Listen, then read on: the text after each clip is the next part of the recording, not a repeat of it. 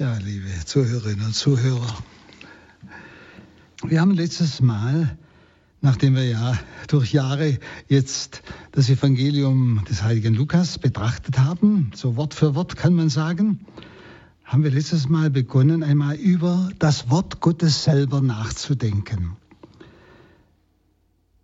Und zwar war letztes Mal der Gedanke vor allem vorherrschend die Heilige Schrift, ein Geheimnis der Gnade. Und heute der zweite Punkt, die Heilige Schrift, ein Geheimnis der Wahrheit, ein Mysterium der Wahrheit. Was besagt dieses Wort? Ich denke, wenn wir es ein bisschen begreifen, was wir jetzt so betrachten, werden Sie wieder die Heilige Schrift mit neuen Augen sehen als ein unbegreifliches Geschenk des Himmels. Ich habe manchmal den Eindruck, dass wir die Heilige Schrift so als Buch gesehen, so halt unter den anderen Büchern bei uns im Regal stehen haben. Manchmal als Arbeitshilfe sogar, je nachdem, was sie für Aufgaben haben. Aber vielleicht, ich sage vielleicht, das müssen Sie selbst entscheiden, fällt uns manchmal die Ehrfurcht vor dem, was dieses Gottes Wort ist. Wir haben letztes Mal gesagt, es ist Gnade, dieses Wort zu haben. Also Gnade ist Geschenk, ja, von Gott her. Und jetzt schauen wir mal, dieses Wort ist ein Geheimnis der Wahrheit. Wenn die Heilige Schrift des Alten und des Neuen Testamentes ein Geheimnis der Vergöttlichung von Welt und Leben ist, dann ist sie notwendig auch ein Geheimnis, und zwar der Wahrheit und der Liebe. Denn, so schreibt Johannes 14,6, Gott ist die Wahrheit. Und im ersten Johannesbrief 4,8 schreibt er, Gott ist die Liebe, beides.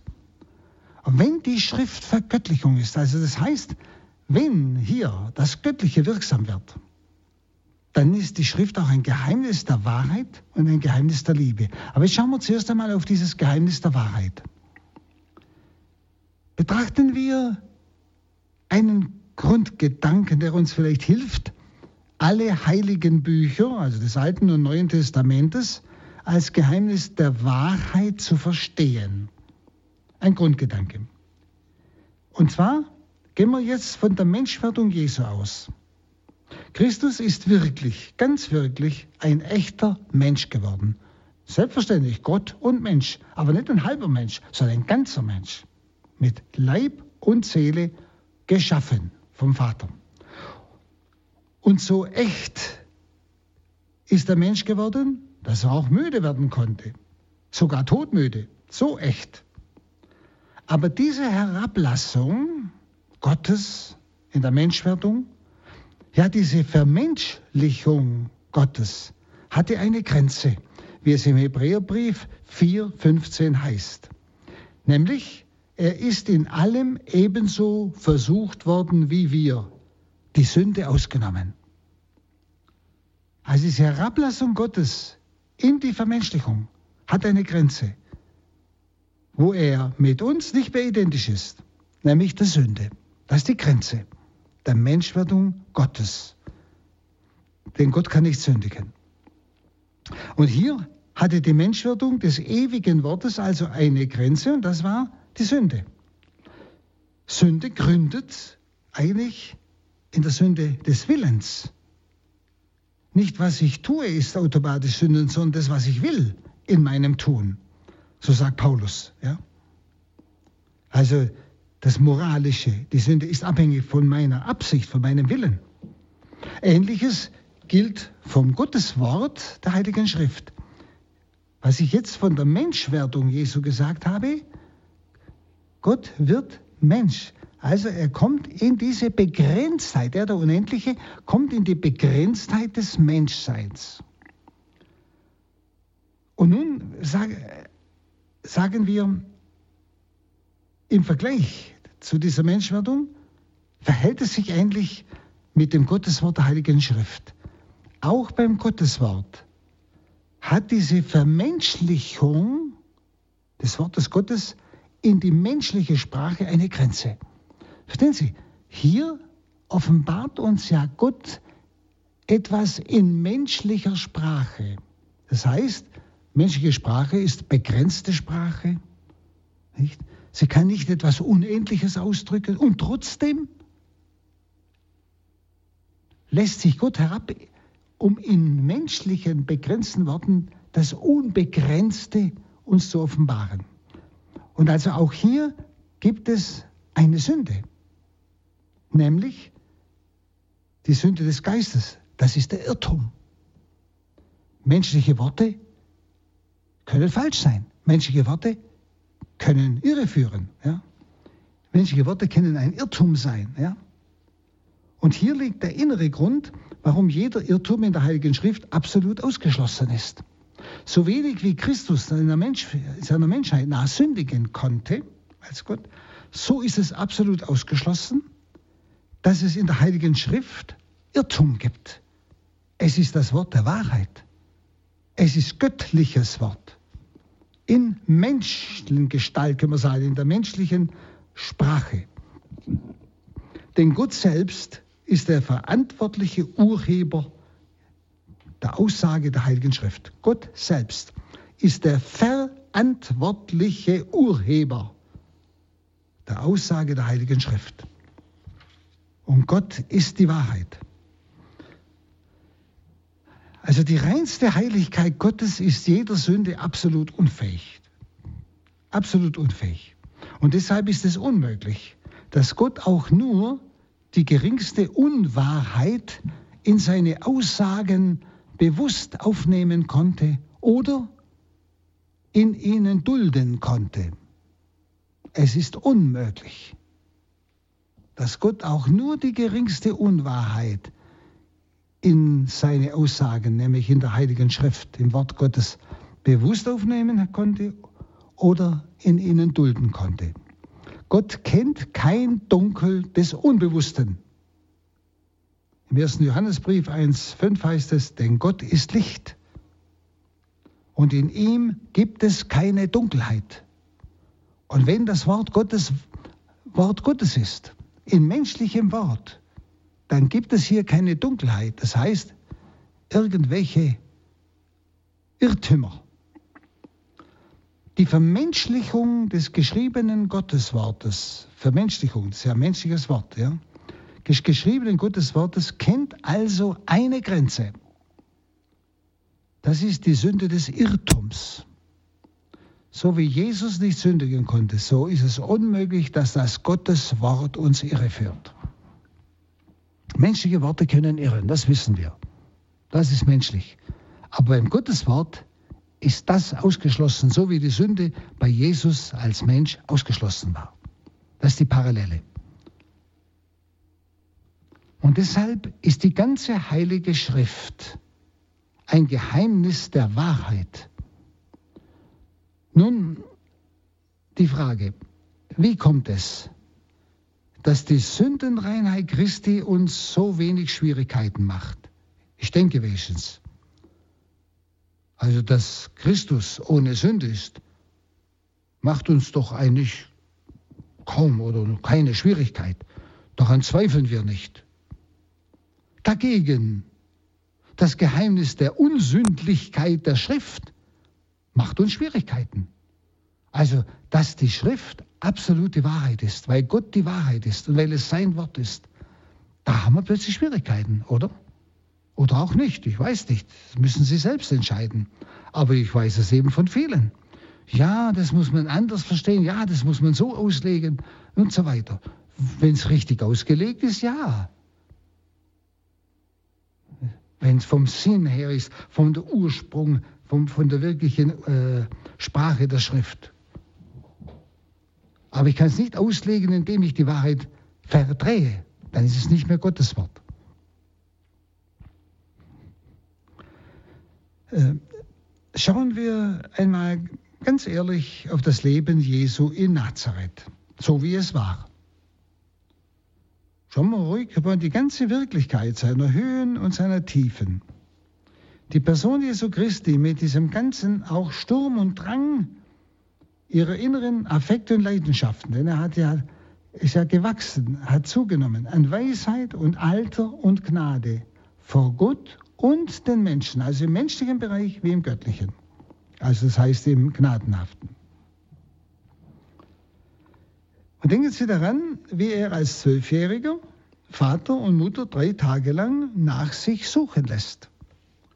Und er sagt ihnen kein Sterbenswörtchen, was er vorhat, dass er in Jerusalem bleiben will, obwohl das eigentlich sicher hätte leicht geschehen können. Die Mutter, Josef, sein äh, Pflegevater, sie suchen ihn, wie nur eine Mutter ihr eigenes Kind suchen kann. Und wie sie ihn findet, bekommt sie kein Wort der Entschuldigung zu hören, sondern nur die, die fast kühle Frage, warum habt ihr mich gesucht? Ihr wusstet doch, wo ich war. Oder als man einmal später die Ankunft seiner Mutter meldete, in Kapharnaum, da war die einzige Antwort, wer ist meine Mutter? Wer sind meine Brüder? Wer den Willen des Vaters tut. Das hört sich fast herzlos an. Oder als Petrus ihn von seinem furchtbaren Schicksal des Leidens abhalten wollte, von dem er gesprochen hatte, da fährt Jesus den Petrus an, nicht?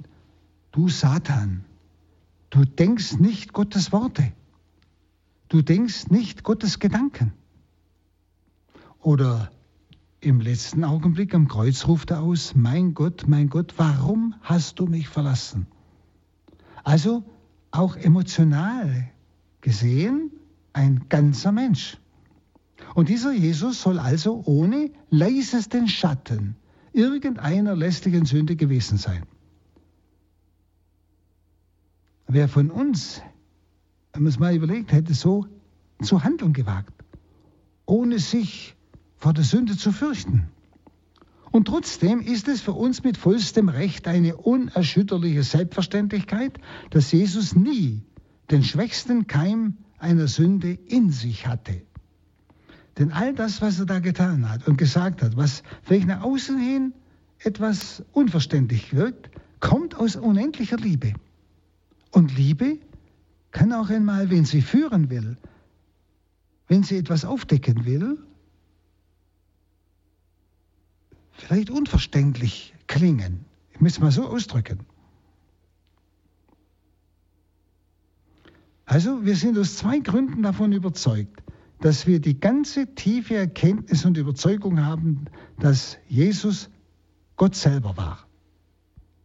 Und deshalb ist uns die Unmöglichkeit einer Sünde in Christus zur Selbstverständlichkeit geworden. Also wir zweifeln daran nicht.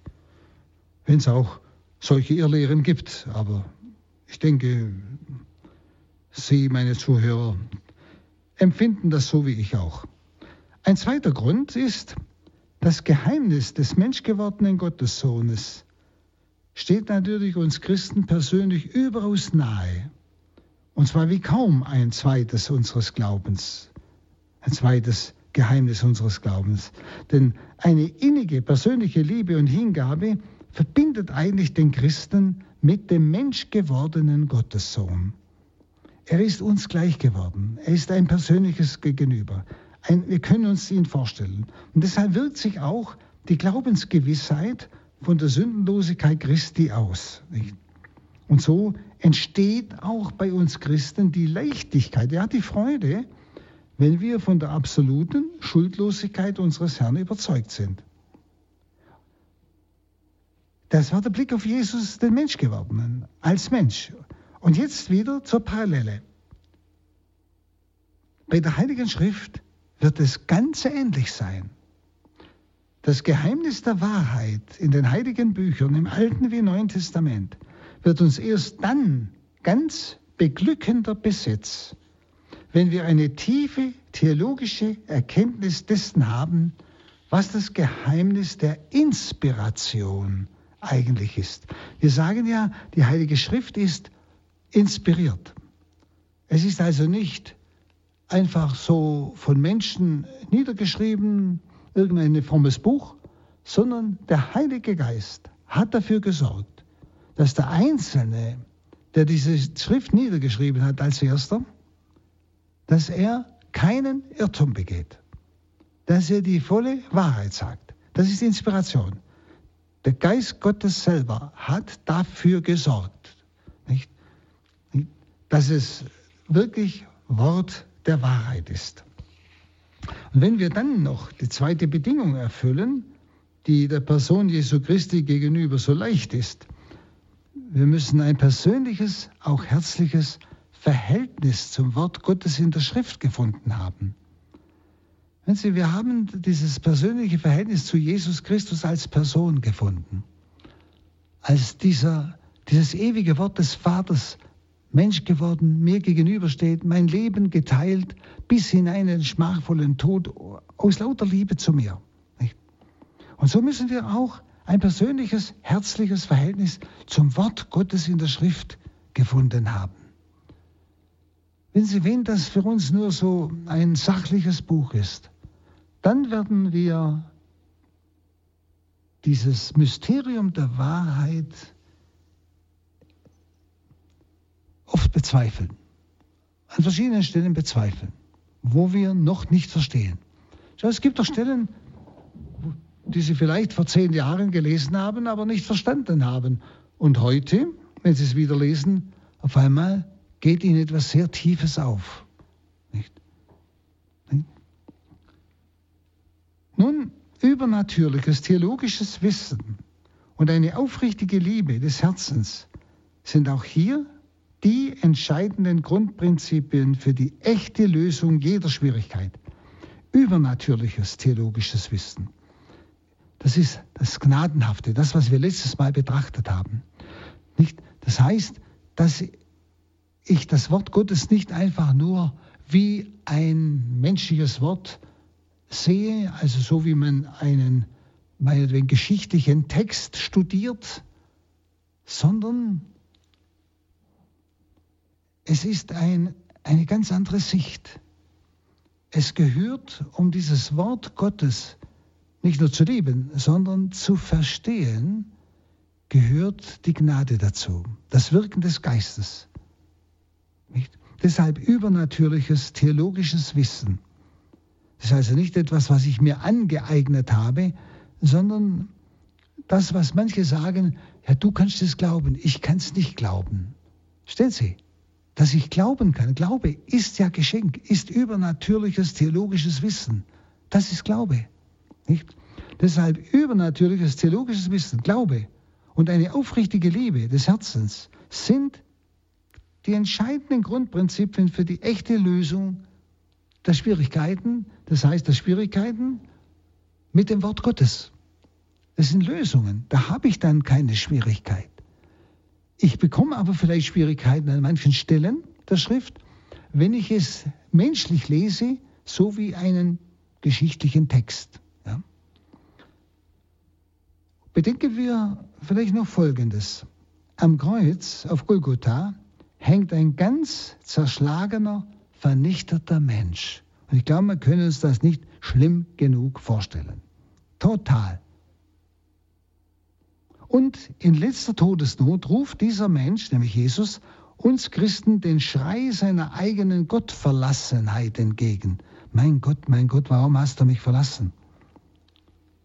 Wie ist es da noch möglich, dass bis heute gläubige Menschen, wie Sie und ich, vor diesem Kreuz niederfallen und beten, zu wem anders sollen wir gehen? Wir haben geglaubt und erkannt, dass du bist der wahre Gott, und das ewige Leben. Verstehen Sie? Da hängt ein zermatteter, zerschundener, total zerstörter Leib. Und bis heute bekennen wir ihn und staunend knien wir vor ihm nieder. Du bist der wahre Gott. Und jetzt, wenn man sich überlegt, woher hat der moderne Christ den Mut? Einem, der scheinbar total bankrott gemacht hat am Kreuz. Solche Ehrfurcht, solche Staunen entgegenzubringen, solchen Glauben entgegenzubringen. Und warum ist ein solches Beten zu diesem gekreuzigten Gott kein Wahnsinn, sondern wirklich ein Gott suchen und ein Gott finden. Warum? Schauen Sie, weil ein übernatürliches Wissen, eine innige Liebe zu diesem Gott Menschen lebt, mit der wir das Geheimnis des Sterbens auf Golgotha lebendig erfassen. Die Liebe ist das Organ, mit dem ich erkenne. Und es geht hier dann auch um ein übernatürliches Wissen. Beides. Ein übernatürliches Wissen ist wieder Glaube. Ein Geschenk des Glaubens, dass ich in dem zerstörten Menschen Gott erkenne. Sie wissen ja, wie viele das nicht erkennen. Nicht? Und das vollkommen abtun, das kann doch nicht Gott sein und so weiter.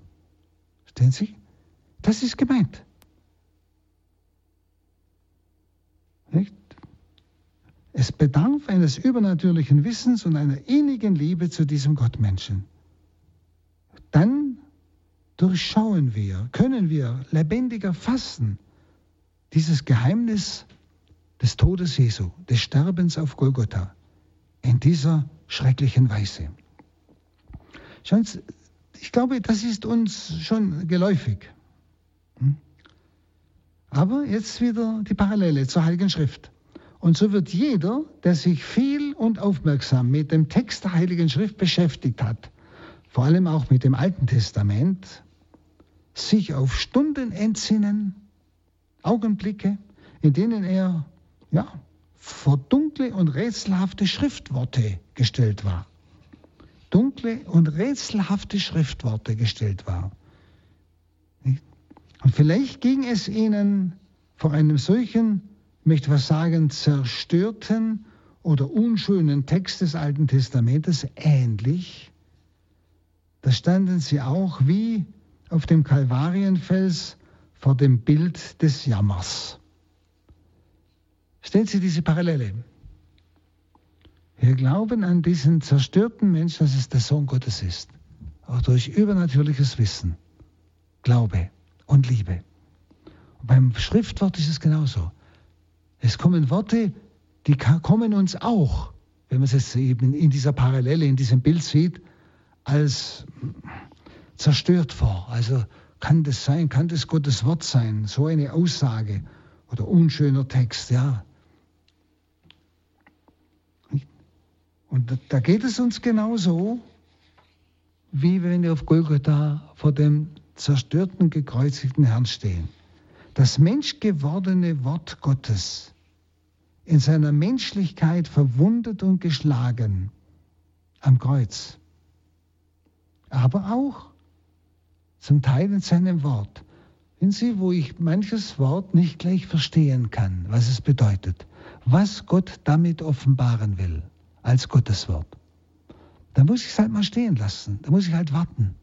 Aber, dass ich aufgrund des Glaubens, der Gnade des Glaubens, überzeugt bin, es ist das Geheimnis der Wahrheit. Es ist das Geheimnis der Wahrheit.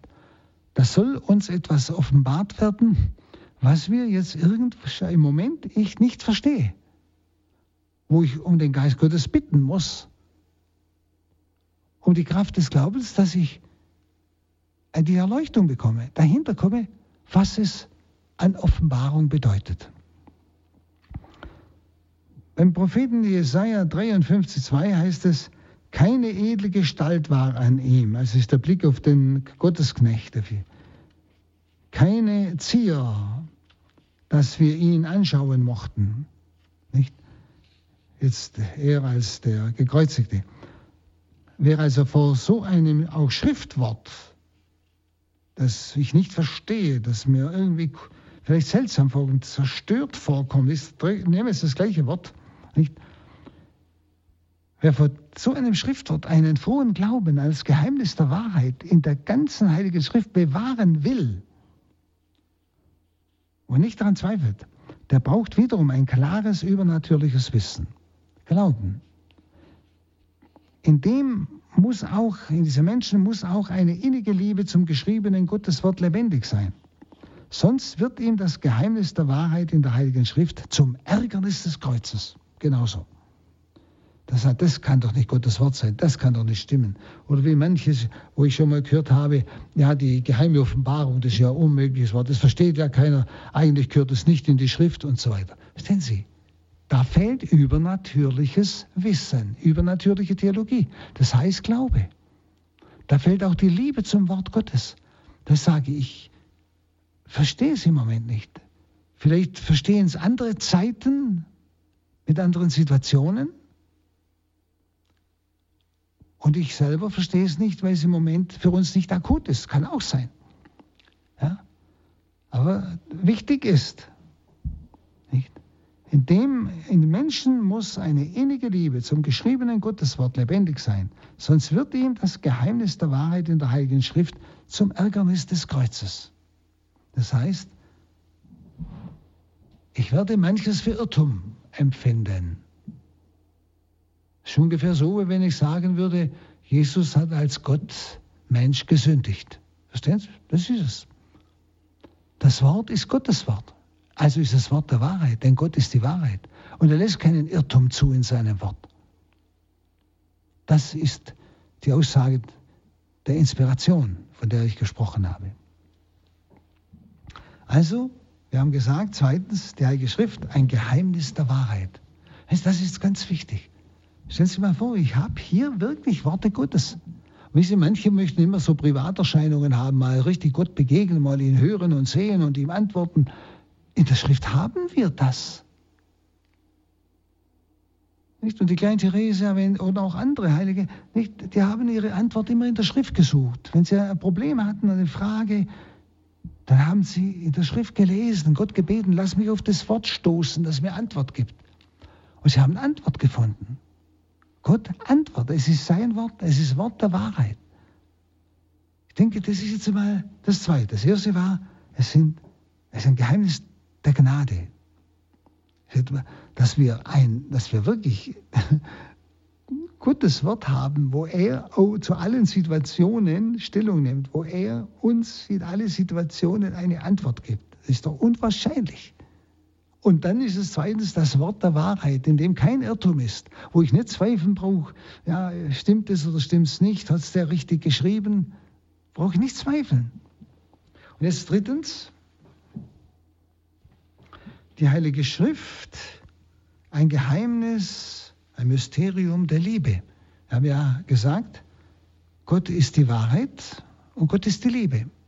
Und wenn es sein Wort ist, sein Wort ist an mich, an Sie, dann muss es ein Wort der Wahrheit sein, weil Gott die Wahrheit ist. Und es muss ein Geheimnis der Liebe sein.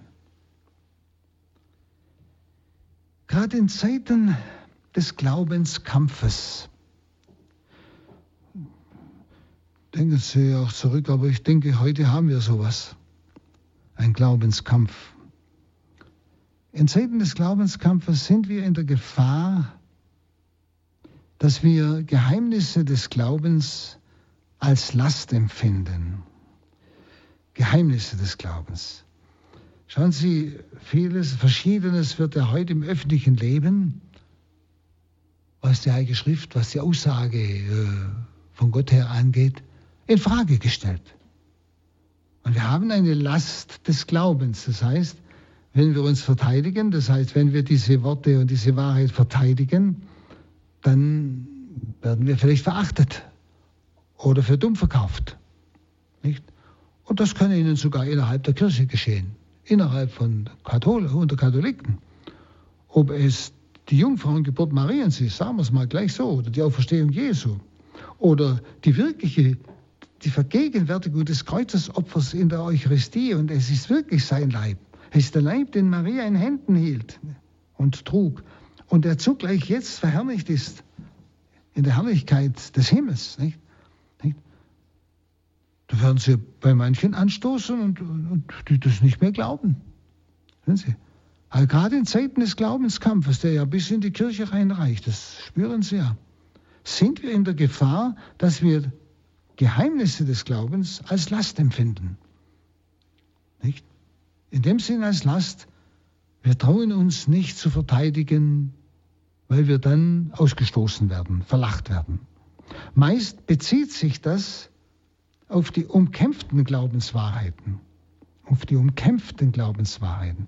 Oder wenn Sie über die Tötung des Kindes im Mutterschoß sprechen. Je nachdem, wo Sie das sagen. Nicht? Ganz klares fünftes Gebot. Nicht? Ja, dann können Sie einiges erleben. Wenn Sie über das erste Kapitel im Römerbrief sprechen, also auch jetzt die ganze Frage der Sexualität, der geordneten Sexualität, nicht? Und unterscheiden, da können Sie in manchen Kreisen einiges erleben an ausgestoßen sein, an verlacht sein, an für dumm verkauft werden. Nicht? Also es, meistens beziehen sich diese, ja, ich sag mal, diese Lasten des Glaubens auf die umkämpften Glaubenswahrheiten. Und das mag vielleicht heute in besonderer Weise auch die Behauptung der katholischen Kirche sein, dass die ganze heilige Schrift Gottes Wort ist. Auch das. Dass ihnen mancher sagt, das glaube ich nicht. Mancher möchte diese Wahrheit abschütteln. Nicht? Indem ich das Gegenteil behaupte. Wenn Sie die ganze Ehefrage und all diese Dinge hernehmen, was steht in der Schrift? Darf ich das verteidigen? Wenn ich es verteidige, wie geht es mir dabei? Nicht? Manche möchten solche Wahrheiten abschütteln.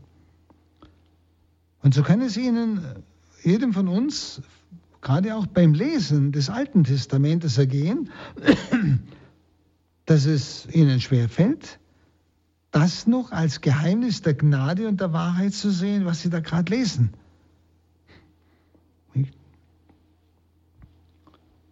Und eine Antwort wäre, die Heilige Schrift ist nicht nur eine Aufgabe, erst recht keine Last.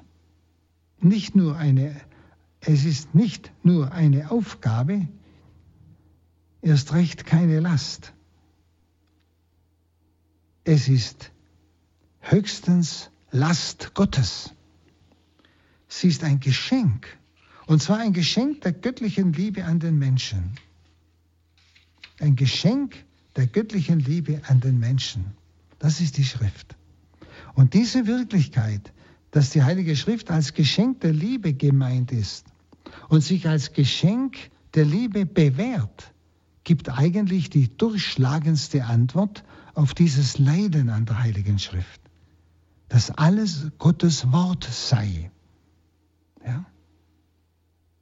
diese Wirklichkeit, dass die Heilige Schrift als Geschenk der Liebe gemeint ist, von Gott her an mich, und sich auch als Geschenk der Liebe bewährt, und zwar durch die ganzen Jahrtausende bewährt hat, ist eigentlich die durchschlagende Antwort auf dieses Leiden an der Heiligen Schrift, dass Gottes, dass es Gottes Wort sei.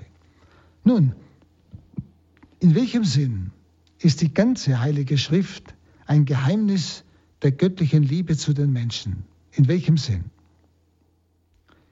Der heilige Ignatius spricht von der Gottesliebe in seinen Exerzitienbetrachtungen.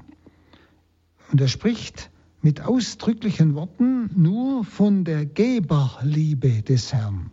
Geberliebe des Herrn. Also seinen Geschenken und von der Danksagung des Menschen dafür. Wer also dankt, berührt geistig die Liebe des Gebers. Und an Liebe entzündet sich Liebe. Wer dankt. Darum sagt der Paulus, dank Gott alle Zeit für alles. Und gerade auch für sein Wort. Wer also dankt, berührt geistig die Liebe des Gebers. Die Liebe Gottes. Und an Liebe entzündet sich Liebe. Und so wird die Danksagung an Gott für das Wort Gottes, für diese seine Offenbarung, seine Zusage an mich, so wird diese Danksagung an Gott ein Weg, um zu selbstloser Liebe zum Geber zu gelangen, zu Gott. Und wir können diese Gedanken anwenden, auch wie gesagt, auf das Wort Gottes in der Heiligen Schrift. Denken wir an die Größe dieses Geschenkes des Wortes Gottes. auch an die Schönheit, an die Bedeutung dieses Geschenkes. Sein Wort ist doch ein wundervolles Geschenk Gottes an die Welt. Wenn Sie denken, oh Gott spricht zu uns, wir wissen, wer er ist, wir wissen, wie er zu uns steht, wir wissen es. Wir brauchen es nicht vermuten, wir brauchen keine Angst zu haben. Ist doch toll. Ein wundervolles Geschenk Gottes an, an die Welt. Wie tröstlich sind diese Geschenke Gottes in der Heiligen Schrift. Wie tröstlich. Wenn Sie irgendeine Fragen haben, Unsicherheiten oder traurig oder beginnen Sie zu lesen, bis Sie an die Stelle kommen, wo Gott Ihnen antwortet. Und die Kraft dieses Wortes, ist ja Gottes Wort, wird in Ihnen etwas bewirken, nämlich Trost. Das Gleichnis vom guten Hirten oder das vom Petrus, dem Felsenmann, oder auch die Passionserzählungen der vier Evangelisten, nicht? sind doch tröstliche Geschenke der Heiligen Schrift. Auch zum Beispiel der zweite Gedanke des heiligen Ignatius bei seinen Exerzitien über die Liebe lässt sich leicht auf die Heilige Schrift anwenden. Wir denken hier an die Gebernähe, aus der heraus Gott seine Geschenke persönlich darreicht. Die Gebernähe. Er spricht zu mir. Es ist sein Wort, also ist er da. Ja? Wir erleben diese Nähe als eine geistige Nähe. Wenn, ich, wenn jemand zu mir spricht, ist er ja neben mir. Ja? Es ist eine geistige Nähe, in die Gott sich herabgelassen hat. Also seine Gedanken und seine Worte zu Menschenworten umformen ließ. Eben unseren Worten, wie wir es in der Heiligen Schrift haben. Er wollte uns so eigentlich geistig nahe sein, dass wir ihn verstehen können. So wie wir jeden anderen verstehen, der unsere Sprache spricht, der auch denkt wie wir. Das ist doch wunderbar. Auch von Gottes Gedanken in der Schrift gilt das Wort des heiligen Paulus, Sie haben sich selbst entäußert und haben Gestalt angenommen. Sie sind menschlich geworden und wie Menschen aufgetreten. Vergleichen Sie Philipperbrief 2, 7, das, was Paulus hier von Jesus, also von der Menschwerdung spricht. Aber auch Gottes Gedanken in der Schrift kann man so auslegen, denn er selber spricht ja zu mir, er ist also da. Und so ist der Gedanke Gottes, der ja unendlich ist, das Wort Gottes, das ja alles umfasst, das Geschenk der Heiligen Schrift. Das ist gleichsam, ja, wie es Paulus jetzt ausdrückt, es hat sich entäußert. Es ist Mensch geworden, das Wort Gottes, das ewige Wort Gottes. Nichts? Verewigt die ewigen Gedanken Gottes sind, sind, haben sich entäußert, kann man sagen. Sie sind in die Gestalt von Menschenworten gekommen. Also haben sich einengen lassen in Menschenworte. Sie haben da Gestalt angenommen. Die Gedanken Gottes, der Wille Gottes, das Wort Gottes hat Gestalt angenommen für uns im menschlichen Wort der Heiligen Schrift. Ja, ist doch wunderbar.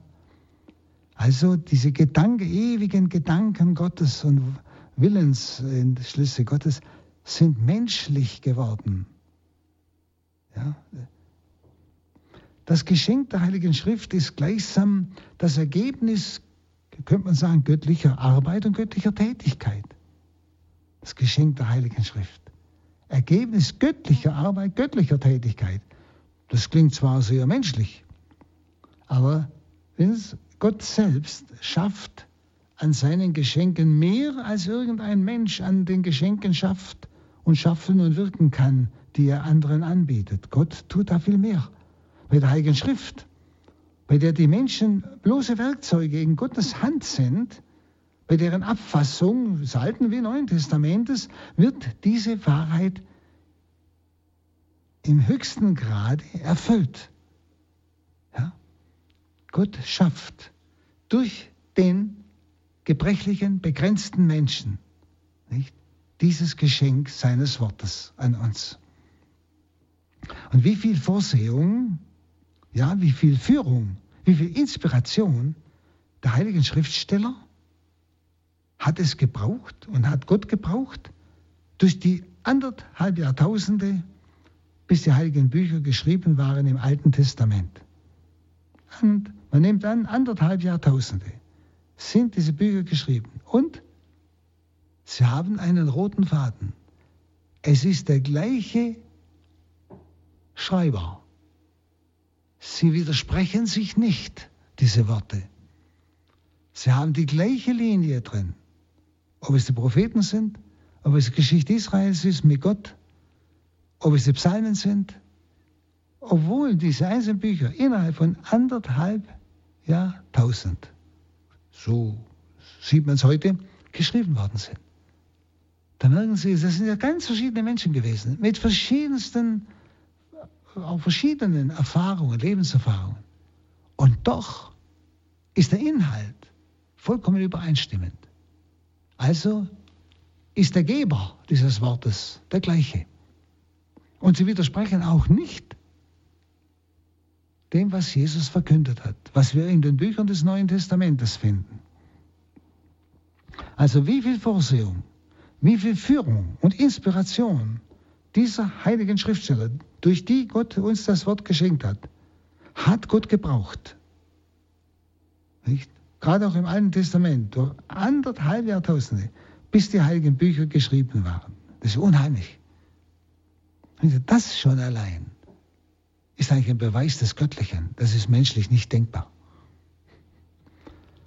Dann denken wir an die weit verzweigte und auch umfassende Vorsehung Gottes in den zwei Jahrtausenden christlicher Kirchengeschichte, also seit Christus, in der ja diese Bücher erhalten wurden, bis auf den heutigen Tag. Erhalten wurden, Altes wie Neues Testament. Und daran erkennen Sie eine theologisch korrekte Vorstellung von den Aktivitäten der göttlichen Vorsehung. Wie Gott selber dafür sorgt, dass sein Wort nicht in Irrtum fällt. Dass es ein Wort der Wahrheit ist, weil es auch ein Wort der Liebe Gottes zu uns ist. Seine Liebe hat uns dieses Wort Gottes geschenkt. Uns wissen lassen, wie er uns liebt und dass er uns liebt und wie er zu uns steht und wie er sich um uns sorgt, was wir für ihn bedeuten. Und daran erkennt man wirklich diese unwahrscheinliche Aktivität der göttlichen Vorsehung, auch Korrektheit. Diese Vorsehung lenkt das göttliche Weltgeschehen und erfasst das kleinste Atom. Das ist die Vorsehung Gottes. Sie lenkt das göttliche Weltgeschehen, Weltgeschehen und erfasst das kleinste Atom. Dann verstehen Sie auch und können abschätzen, vor welcher Fülle göttlicher Tätigkeiten wir stehen, wenn wir von der Pflege der heiligen Bücher dem Erhalt der heiligen Bücher sprechen. Welche Fülle göttlicher Tätigkeiten, der wieder auch dafür gesorgt hat, dass die vielen Abschriften korrekt waren. Und gerade in der Heiligen Schrift kommt die Betrachtung über die Liebe zur Geltung. In der Heiligen Schrift, die Betrachtung über die Liebe zur Geltung. Mehr als alle anderen Gaben Gottes. Wenn Sie mit dem Geschenk und in dem Geschenk der Heiligen Schrift gibt Gott ein Stück seiner selbst. Er offenbart sich uns. Und was ist intimer als die innersten, ja geheimsten Gedanken, die man dem anderen mitteilt? Was ist intimer als das? Und Gott hat uns in der Schrift seine innersten, geheimsten Gedanken mitgeteilt. Und Jesus sagt, ich habe euch nichts verborgen oder nicht gesagt, was ich vom Vater gehört habe. Sehen Sie, so intim ist das Verhältnis Gottes zum Menschen, wie wir es in der Heiligen Schrift finden. Und genau diese ja, innersten, geheimsten Gedanken Gottes teilt Gott in der Schrift dem Menschen mit, der ihn liebt. Denn wer ihn nicht liebt, interessiert sich nicht für die innersten Gedanken Gottes.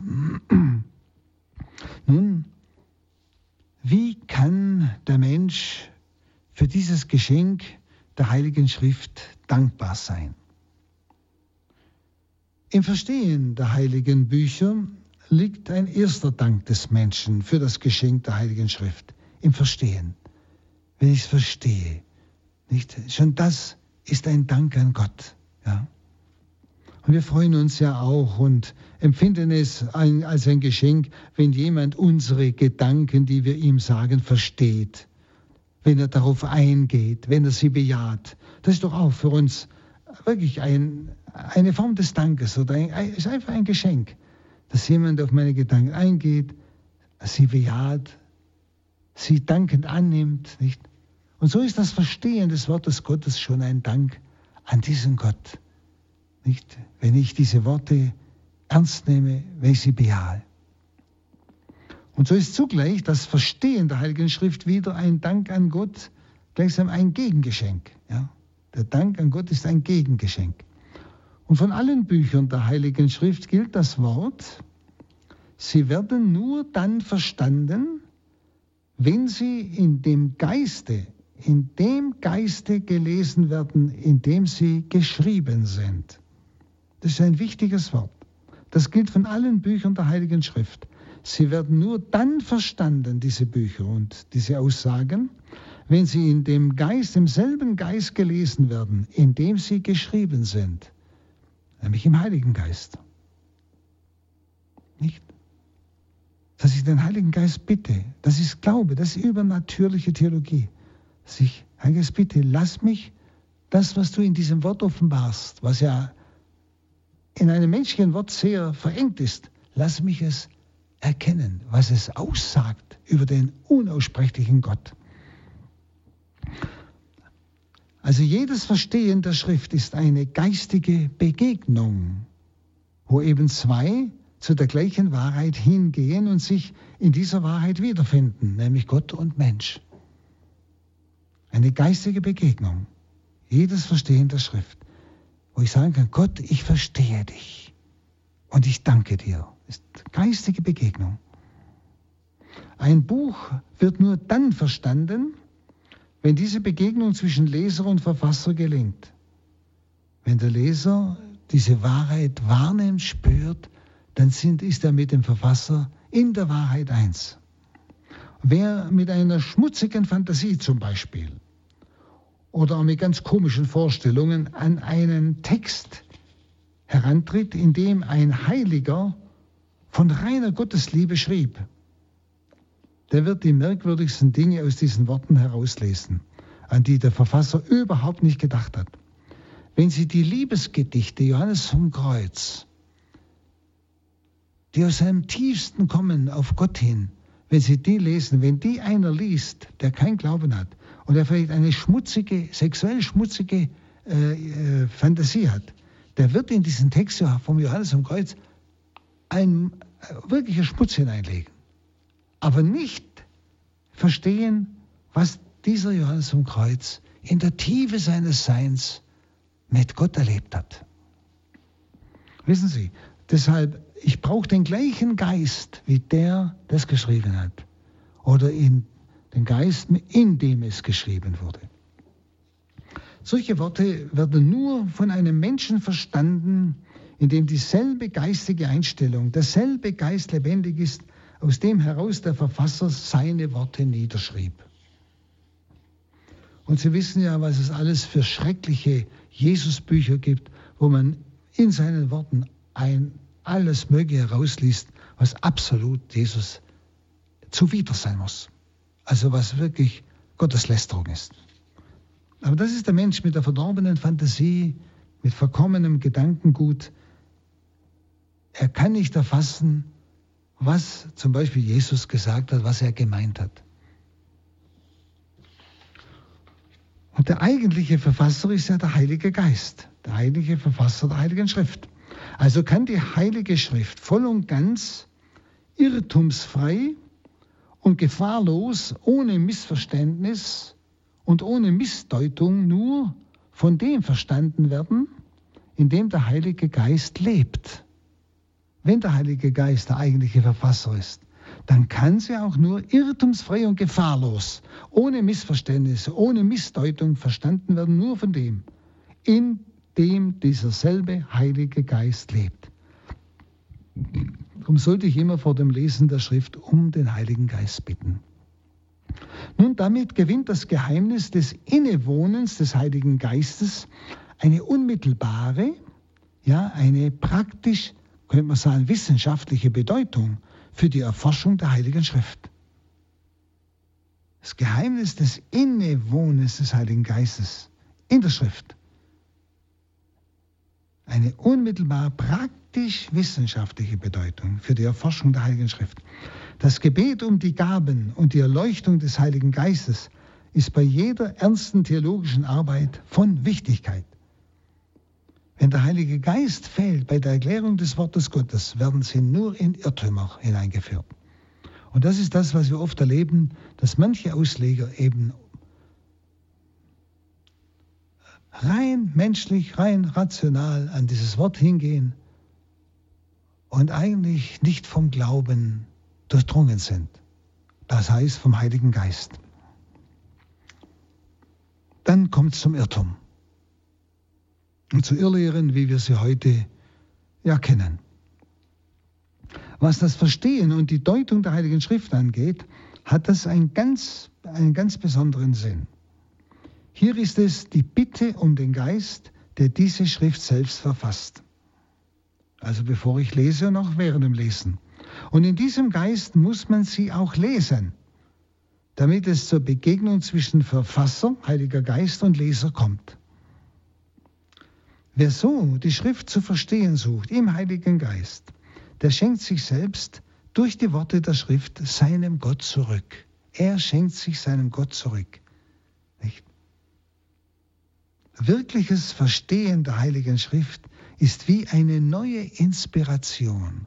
Das heißt, wo der Geist Gottes mir durch dieses begrenzte Menschenwort unbegrenztes Göttliches erahnen lässt. Ein Buch verstehen heißt eigentlich immer, es innerlich erneut in sich selbst vollziehen und erfassen. Und wir sagen ja auch vom inspirierten Geist Gottes, er müsse im heiligen Schriftsteller den Geist erleuchten, den Willen bewegen, die äußere Durchführung seiner Arbeit lenken und leiten. Und etwas Ähnliches muss der Heilige Geist durch seine Erleuchtung und Anregung in dem Menschen wirken, der die Schrift auch liest und betrachtet. Ja, das Gleiche. Er muss, der Mensch, den Geist, das heißt, der Heilige Geist muss den Geist des Menschen erleuchten. Er muss seinen Willen stärken und die äußere Durchführung seiner Betrachtung lenken und führen. Also deshalb auch manchmal länger stehen bleiben bei einem Text, den ich noch nicht verstehe. Nicht gleich drüber weggehen, nicht gleich, ich verstehe nichts, sondern Geist Gottes bitten, einfach mal warten, hören, wiederholen. Ja, was willst du mit diesem Text mir sagen? Was oder was willst du mir offenbaren? Und so ist wirklich, wirkliches Verstehen der Heiligen Schrift eigentlich ein Schenken und Geben. Ein Schenken Gottes an mich, er offenbart sich mir und ich im Glauben anerkenne ihn. Ich gebe mich ihm. Glaube ist sich verschenken, geben. Wenn man, denn man wird von dem, was man verstanden hat, auch zu anderen sprechen. Was man in der Heiligen Schrift verstanden hat, das wird man auch anderen zusprechen. Und so werden wir selber wieder zu Geber und Schenker der Heiligen Schrift. Ja? Die Heilige Schrift ist also keine Last, sondern ein Geschenk. Aber nicht nur Geschenk, sondern auch Aufgabe und Beruf. Wenn Sie die Liebe der Antwort im Menschen, der die Heilige Schrift empfing, kann zur vierfachen Dankantwort an Gott werden. Die Liebe. der Antwort der Menschen. Die Liebe, die also in meiner Antwort steckt, der ich die Heilige Schrift empfangen habe, kann zur vierfachen Dankantwort an Gott werden. Durch das Verstehen des Wortes Gottes zeigt der Mensch Gott gegenüber seine Dankbarkeit. Dann, er versucht sie für andere zu erklären und ihnen Verständnis für die Schrift zu vermitteln. Und er tut es aus dieser ganz persönlichen Nähe Gottes, der ihm dieses Wort der Schrift gegeben hat. Und bei der Erklärung und Verteidigung der Heiligen Schrift muss eine liebende Dankbarkeit für Gottes Wort das Tun des Menschen lenken, bei der Erklärung und Verteidigung. Eine liebende Dankbarkeit für Gottes Wort, das Tun des Menschen lenken. Ein Beispiel wäre die, zum Beispiel die Textkritik. Das heißt, die Ausbesserung und Ausheilung von Textschäden. Durchs Abschreiben sind manchmal Texte beschädigt worden, die sich durch fehlerhaftes Abschreiben oder durch Missverstehen oder Missdeutung im Laufe der Jahrhunderte in den Text der Schrift eingeschlichen haben. Und man versucht das als reine profane Technik aufzufassen, wenn man es also nur so rein mechanisch macht. Und wir vergessen, dass es dabei um eine Pflege und Ausheilung von Wunden des Wortes Gottes geht. Das Wort Gottes ist verwundet durch solche Dinge, kann man sagen, die also dem Wort Gottes in einer langen Buch- und Textgeschichte von der Torheit der Menschen oder von dem Unvermögen der Menschen geschlagen wurden. Und wir möchten den heiligen Leib Christi auf Golgotha niemand anders in die Hände geben als seiner heiligsten Mutter, wenn wir es jetzt von, von der Menschheit Jesus sehen. Nicht? Und überlegen wir, wie oft wir profan und taktlos mit den Wunden und Schäden am Leibe des inspirierten Gotteswortes umgehen. Profan und taktlos. Wer Textkritik betreibt in der Heiligen Schrift, also Wunden von Gottes Wort pflegen und heilen will, der muss wirklich von der schonenden und gütigen Liebe der Schmerzensmutter etwas an sich haben. So wie sie mit dem zerschundenen Leib Christi umgegangen ist, so müssen wir mit dem vielleicht gestörten oder geschundenen Wort Gottes an manchen Stellen liebevoll umgehen, um das Wirken des Geistes wahrzunehmen. Sonst soll ein Mensch lieber darauf verzichten, an der Ausheilung von Wunden des Gotteswortes tätig zu sein. Das gilt überhaupt für die ganze Stellungnahme zur Heiligen Schrift. Wenn Sie für alles Betrachten, Erklären und Verbreiten des Wortes Gottes gilt das. Dazu gehört große Liebe. Durch das Schenken der Heiligen Schrift bewährt Gott seine Geberliebe zu den Menschen und darauf antworten die Menschen durch liebevolles Verstehen, Studieren und Pflegen des geschriebenen Gotteswortes. Das ist unsere Antwort. Und darum ist die Heilige Schrift ein Geheimnis der Liebe, ein Geheimnis göttlich freigebiger Schenkerliebe und ein Geheimnis dankbar antwortender Liebe der Menschen die es annehmen, dankbar betrachten. Wir haben am Anfang schon gesehen, bei der theologischen Analogie zwischen Inspiration und Menschwerdung, wo ich das verglichen habe, dass auch die Heilige Schrift ein Weihnachtsgeheimnis ist. Also ein Geheimnis des Herabstiegs Gottes zu den Menschen in seinem Wort. Und darum liegt es nahe, das Menschwerdungsgeheimnis der Heiligen Schrift zum Abschluss einmal in Wort und Worten und auch vielleicht Formen zu betrachten. Nämlich die altchristlichen Hymnen und Gebete für das Weihnachtsgeheimnis von Bethlehem äh, drücken ja wunderbar in verschiedener Weise dieses Geheimnis aus. Zum Beispiel, ich bringe mal eines und vergleiche es dann Verbinde es mit dem Wort Gottes. Du höchster Gott, was liegst du hier in dem elenden Stall der Tiere? Kommt einem eigentlich dieser Gedanke nicht auch beim Wort Gottes in Büchern von Menschen? Du höchster Gott, was liegst du hier in dem elenden Stall der Tiere? Verstehen Sie, in dem elenden, menschlichen, erbärmlichen Wort die ganze Hoheit, Pracht und Gnade des göttlichen Wortes eingeengt und eingezwängt in die armseligen Fesseln eines geringen, nichtssagenden Menschenwortes.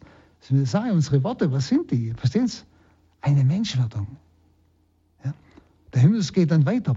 Allmacht, also zum Weihnachtsgeheimnis hin, Allmacht lässt gering sich finden, klein wird die Unendlichkeit.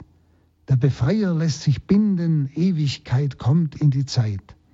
Also Allmacht lässt gering sich finden. Welch eine Kraft im Wort Gottes. Welch eine Kraft im Wort Gottes. Sie bewirkt, das Wort Gottes bewirkt, was es sagt. Nicht? Das, was dieser Hymnus vom Weihnachtsgeheimnis sagt, nicht?